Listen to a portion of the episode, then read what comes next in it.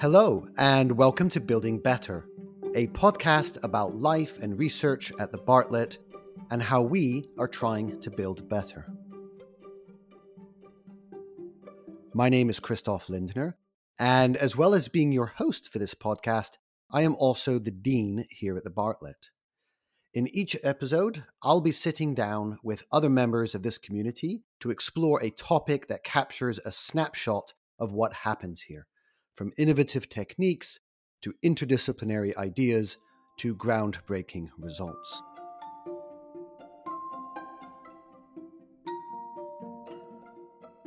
This episode is all about light. I want to know about the thought processes behind lighting spaces and the considerations involved, from wildlife to user safety to aesthetics. I'm also curious about the future of light and whether it lies in technology such as smart lighting. And to have this conversation, I'm joined today by Dr. Jemima Unwin Teji and Lorna Flores Villa. Jemima Unwin Teji is a lecturer in the Bartlett School of Environment, Energy and Resources and program leader for the MSc in Light and Lighting. Jemima's PhD research considered the effect of street lighting on pedestrians, and it's evolved to consider the impacts of light on public health, smart cities, and the design of inclusive environments.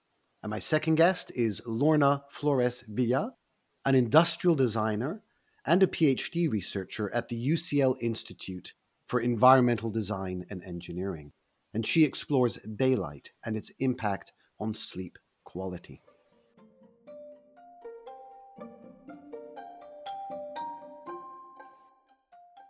I want to begin with a question that for both of you will probably sound basic, but for me and maybe some of our listeners is actually really important. And the question is this What is light? How should we understand light? Jemima.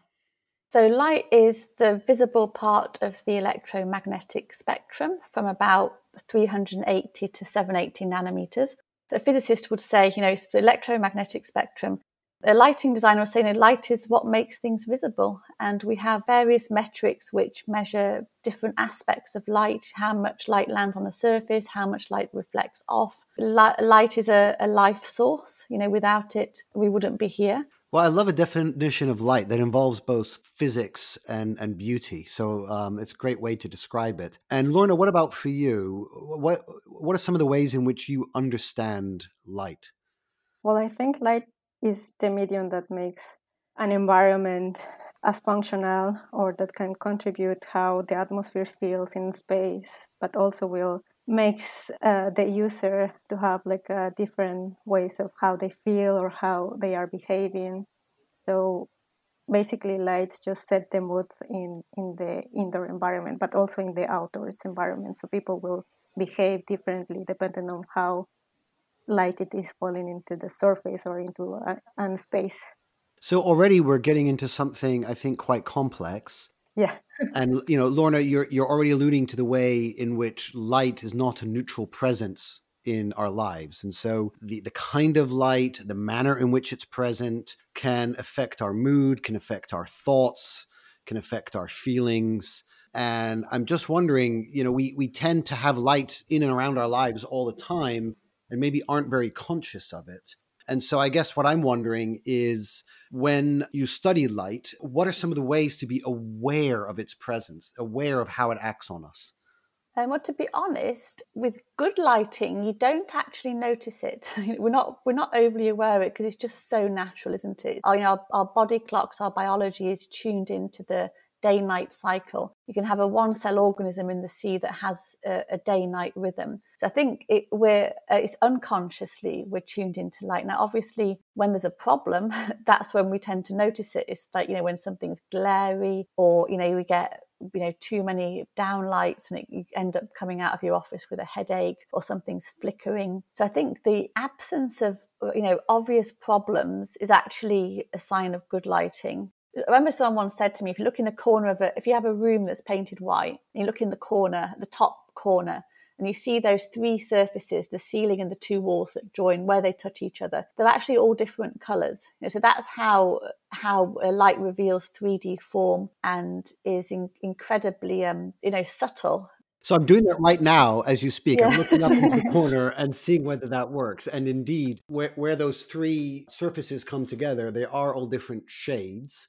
And yeah. it's taking me back actually to when I used to study painting and having to think about light in those terms. And it sounds to me like actually, when you study lighting design, there's a physics scientific dimension to it. And there's and then there's a kind of aesthetic artistic dimension to it. And I'm wondering how do you bring those two things, those two worlds together? The kind of the painterly and the the scientific.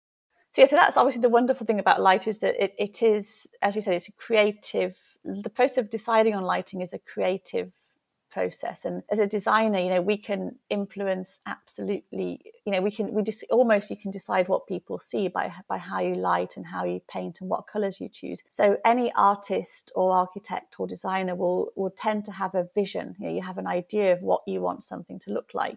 And often it's called the design concept or you know the vision or your kind you know how you imagine this space is going to be and then, and then once you have that, that's where the science comes in because you know your client might be saying, you know, like, oh, you know, I want to have uh, you know black walls. you can you get a, like a black piece of paper and, a, a, and you know and shine light on it and say, oh look, look how low the that's low luminance. You know, it's dark. It doesn't look so dark. It makes the whole might could make the space look gloomy. So basically, the the science is a tool to justify and explain what you want to do. So I think it's it's more like a, a communication. You communicate with the science and you justify your your art using the numbers. Yeah, so I would imagine that that designing lighting for cinema, yeah, uh, versus an operating theater, yeah, the specifications are quite different. Exactly, and of course, what's at stake is quite different. But you're talking a little bit about measuring light and quantifying lights and categorizing light. I'm wondering, Lorna, in your research, how do you understand the effect of light on people? So, how do you sort of measure and interpret the way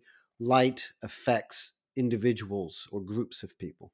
Yeah, well, in my case, because I was interested in sleep quality. So, what I did is just ask people about how they are feeling. So, it's more about how people are reporting to feel after they have been exposed to the outdoors daylight. So, it was kind of tricky, and this is one of the issues that I have encounter with my research because it's so complicated and people obviously they are when they are outdoors they either think they are outdoors but they are actually inside a building.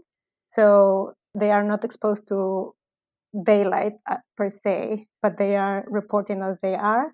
But uh, there are i guess in the last 10 years there have been developed some tools for recording how much light people is receiving. And there are some devices that can record how much light is coming through the eye. So it's more specific.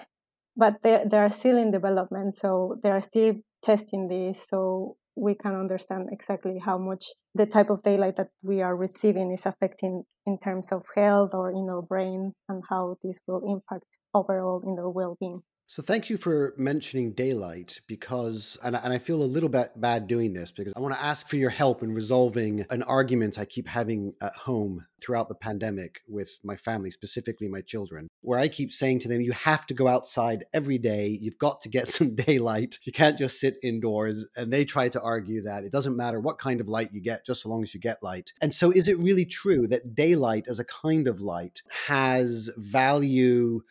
And is good for us in a way that artificial light just cannot replicate? Or are there ways through artificial lighting to bring all the benefits of daylight into enclosed spaces? To be honest, I could be a bit biased because I, I really, my research is focused on daylight. So I'm trying to bring this up as being important, but it, it is like, like daylight is cannot yet be mimicked by indoors light. And the reason for this is because daylight is always changing through the day and the wavelengths we receive and the amount of daylight that we receive. Uh, you cannot be adjusting that in the indoor environment yet. And they have been trying to do that and they are trying to sell this idea of this smart lighting that can just change colors throughout the day, but actually they are not changing how much light we are receiving. So it's kind of two different things, but for me, it's, and I think for Jemima as well, we think that being exposed to daylight at the right times is always important. And yeah, so basically, daylight brings some importance in our health and we have to be exposed to it. It's, it's not the same to be indoors with the electric light than be outdoors and receiving the uh, right light at the right time and the right amount of light, if that makes sense. Yes, I yeah, com- completely agree with Lorna. So, so we need to get outside, particularly in the morning. I would say for at least I don't know, Lorna, uh, times on this. All you're reading from your PhD, and, and I think it's at least twenty minutes, half an hour half an hour yeah. It does a thing called entraining our circadian clock and what that and that's a fancy way of saying our body becomes synchronized with the external pattern light dark pattern. So we need to get enough bright light to, to which is what you can only ever get enough from daylight to be honest because if you want to do that with electric light it, it would be awful. You just imagine like sitting in a light box you know, imagine you can never really mimic daylight. You know, the quality, the as Lorna said, the you know characteristics, the variation, illuminance is changing, the, the CCT, the color temperature is changing. Um, yes, I always tell your children that they need to get outside for half an hour in, in the morning at least, and ideally more, but, but that's the minimum. That's really helpful. I will pass that along.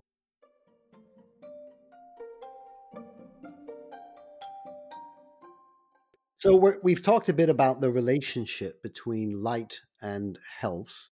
I'm also wondering about the relationship between light and safety because early on Jemima you mentioned you know people mostly become aware of lighting design when it's not working well and I think one of the one of the ways in which people often experience bad lighting design is at night in poorly lit situations and spaces, like, you know, poorly lit street, a poorly lit parking area. And I'm wondering if you could talk a bit about the importance of lighting to safety.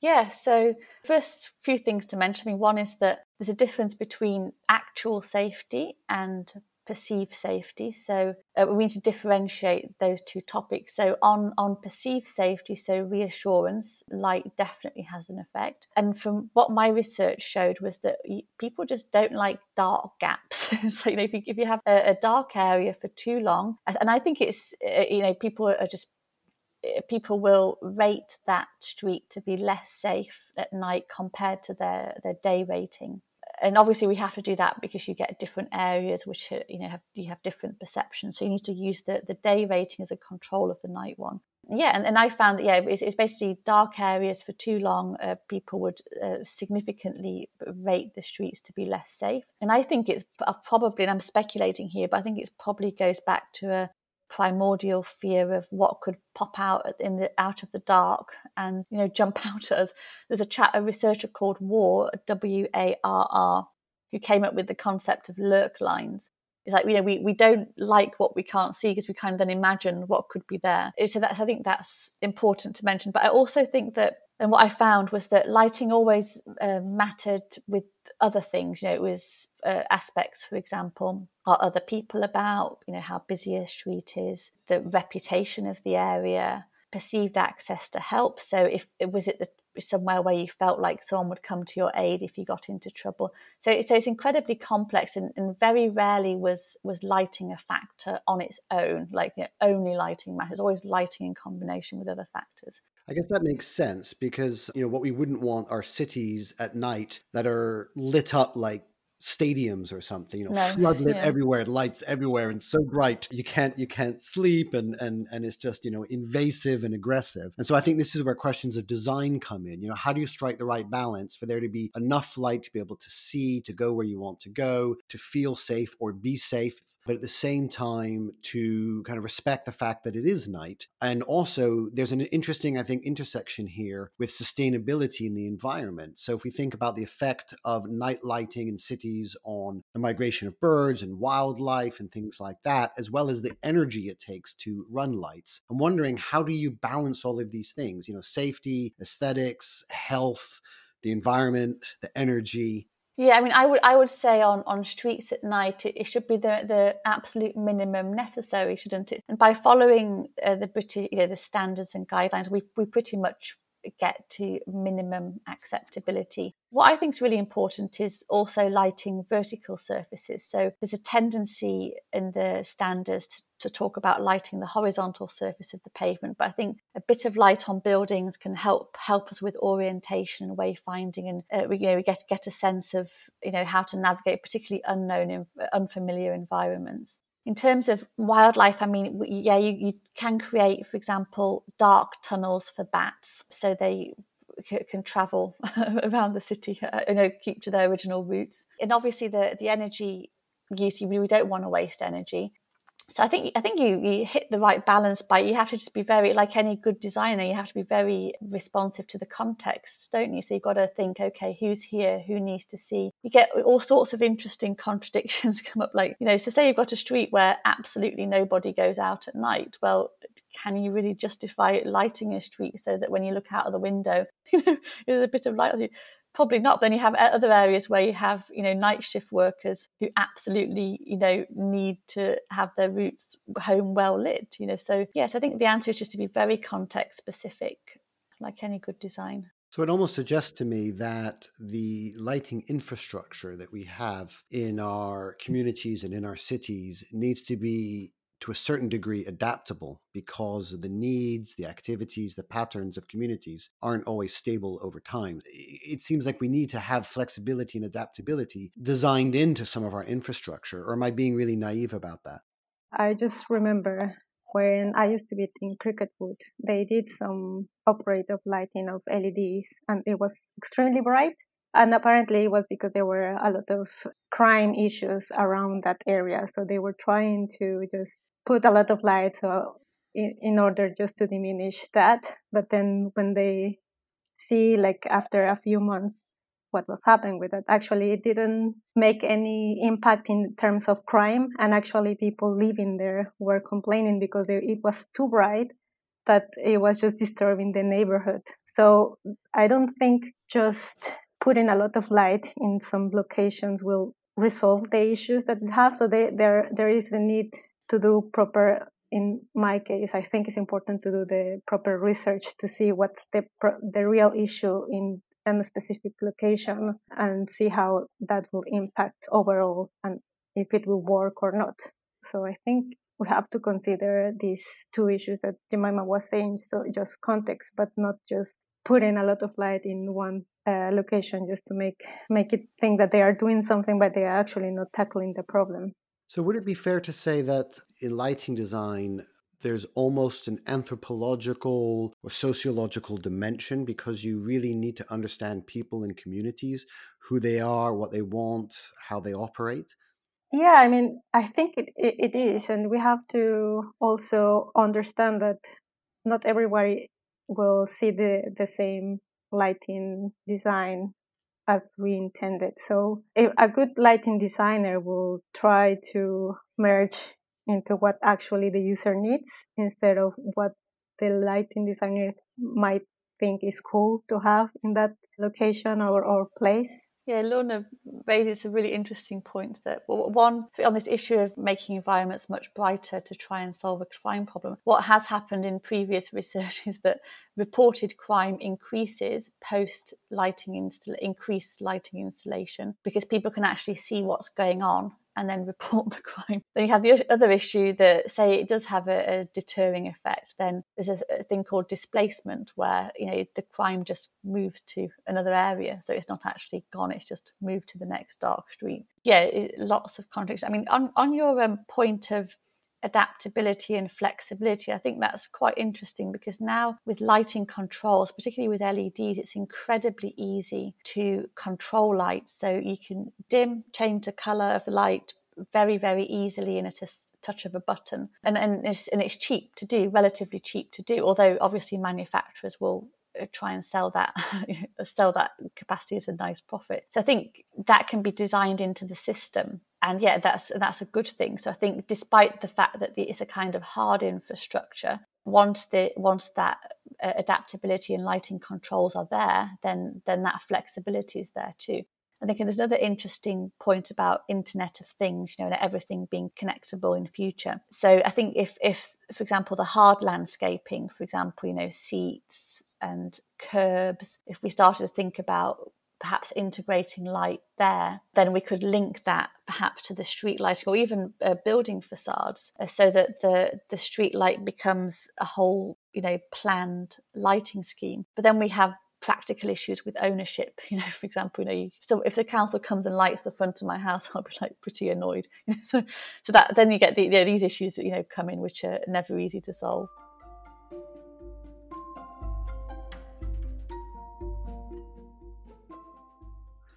So we've talked about healthy light, safe light, indoor light, outdoor light, public light. I'd love for us to talk a bit about the future of light, but maybe a way of getting into that is is to touch first on the future of work. So what I mean is that right now lots and lots of people are working from home and their home setups have not been designed by employers, they've not been designed as workspaces and they're cobbling together furniture and you know internet technology computers but also light setups in order to function. And i'm wondering what advice you would have for people as they set up their home working environments. What kinds of things should they take in, on board when it comes to lighting those spaces? And i ask that right now with a giant sort of selfie one of those weird round selfie lights shining in my face a uh, a desk lamp kind of on the other side, the light on above me, and my computer screen glaring in my eyes. And within a couple of hours, I'm going to have a horrible headache and want to go outside and get some fresh air and some natural light. But I think many of us really have unhealthy, uh, impractical setups. So, what? How can you help us do this better?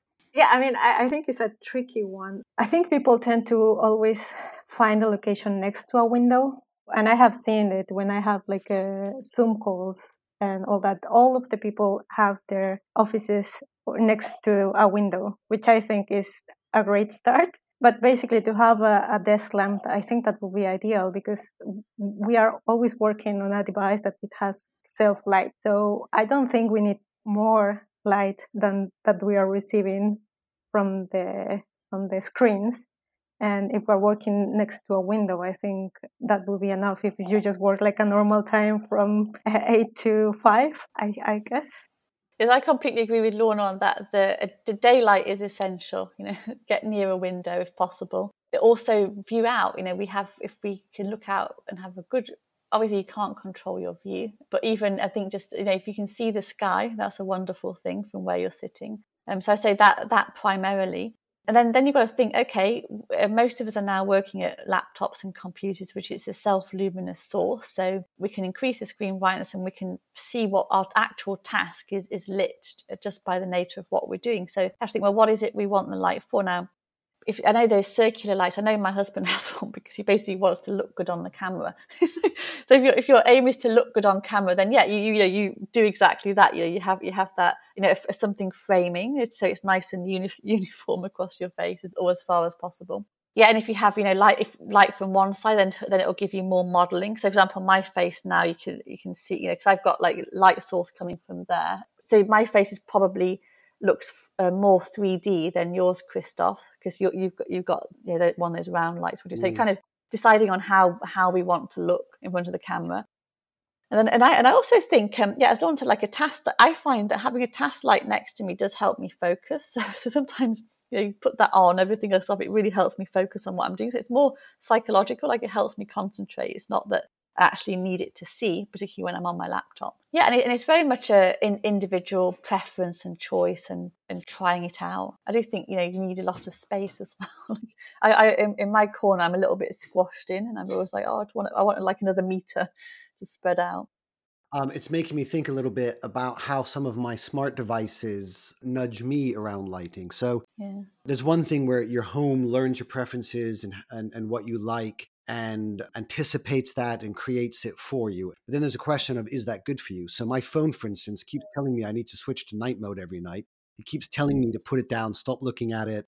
It wants to switch. You know, it, it keeps giving me clues that maybe my my preferences around light are are not necessarily super healthy. And so I'm almost wondering of a version, and, and probably it doesn't appeal to many people, but I am wondering a version of, you know, could you have smart AI driven lighting systems that can actually improve our health, improve our sleep, and, and, and improve the way that we live and work, and maybe make us more active and get us out of the house more because of how they they they nudge us positively to do the healthy behavior that's ambitious that would be very very ambitious. I'm just thinking like now in my home the, the lights are off because uh, there's enough daylight and that's the way it should be. Um, and if the lights start nudging me to do things it would probably be a bit annoying. I'm not sure i want my lights talking to me. It's like those people who have those alexas.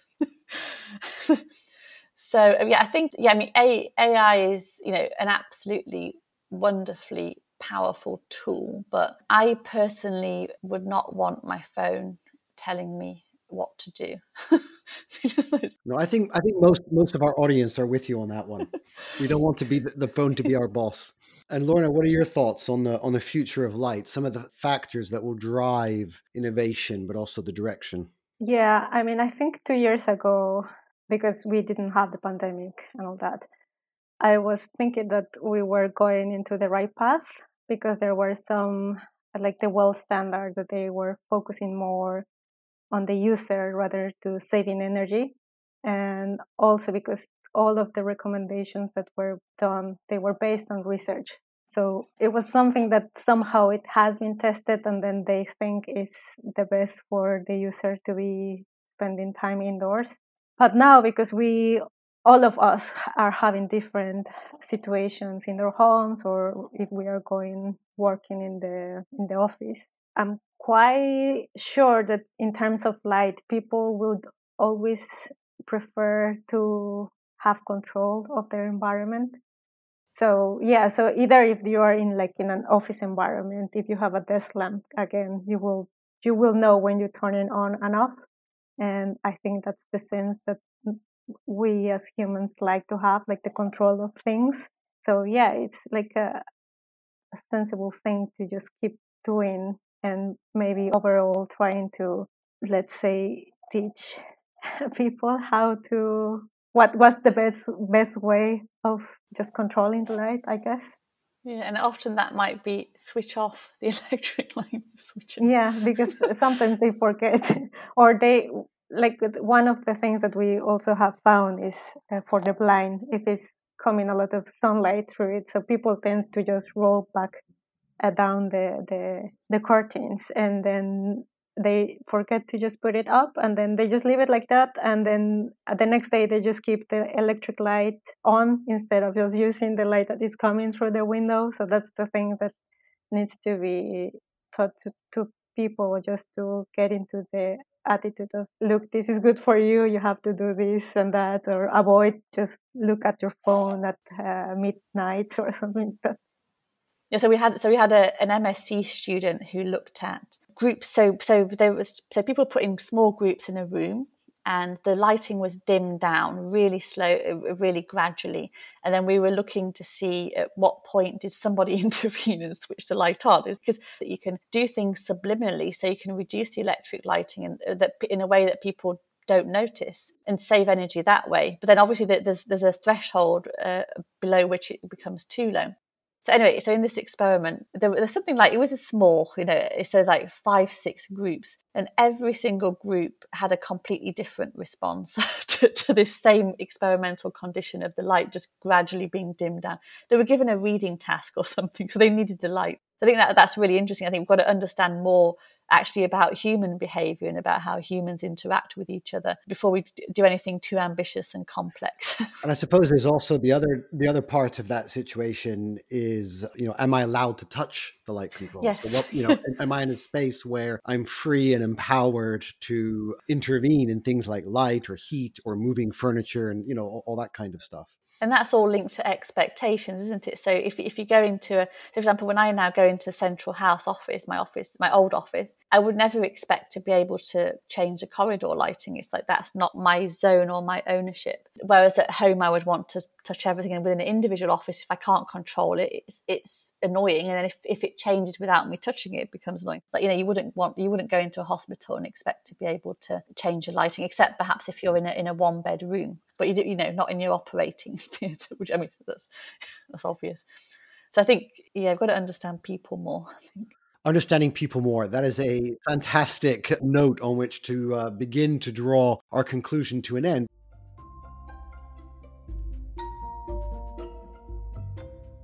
We've been talking about the future of light, and that theme connects very much to a question that we'd like to ask each of our guests at the end of the episode. And the question is this looking to the future, what is one thing that you think needs to change so we can build better?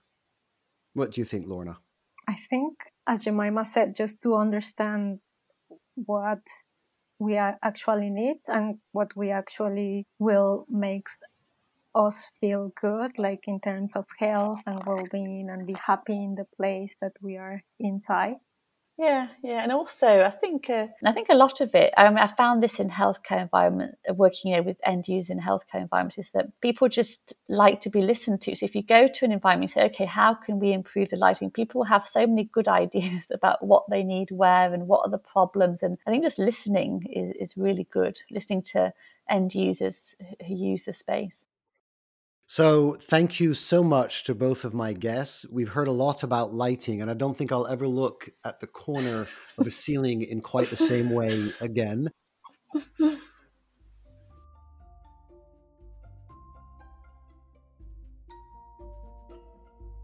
You have been listening to Building Better, the Bartlett podcast. This episode was presented by myself, Christoph Lindner produced by UCL with support from the Bartlett communications team, and edited by Karis Bradley. It featured music from Blue Dot Sessions. We were joined today by Dr. Jemima Unwin Teji and Lorna Flores Villa. And if you would like to hear more of these podcasts, please subscribe wherever you download your podcasts or visit ucl.ac.uk slash Bartlett slash Building Better. And of course, you can follow us at the Bartlett UCL. This podcast is brought to you by the Bartlett, UCL's Global Faculty of the Built Environment, and UCL Minds, bringing together UCL knowledge, insights, and expertise through events, digital content, and activities that are open to everyone. We'll see you next month.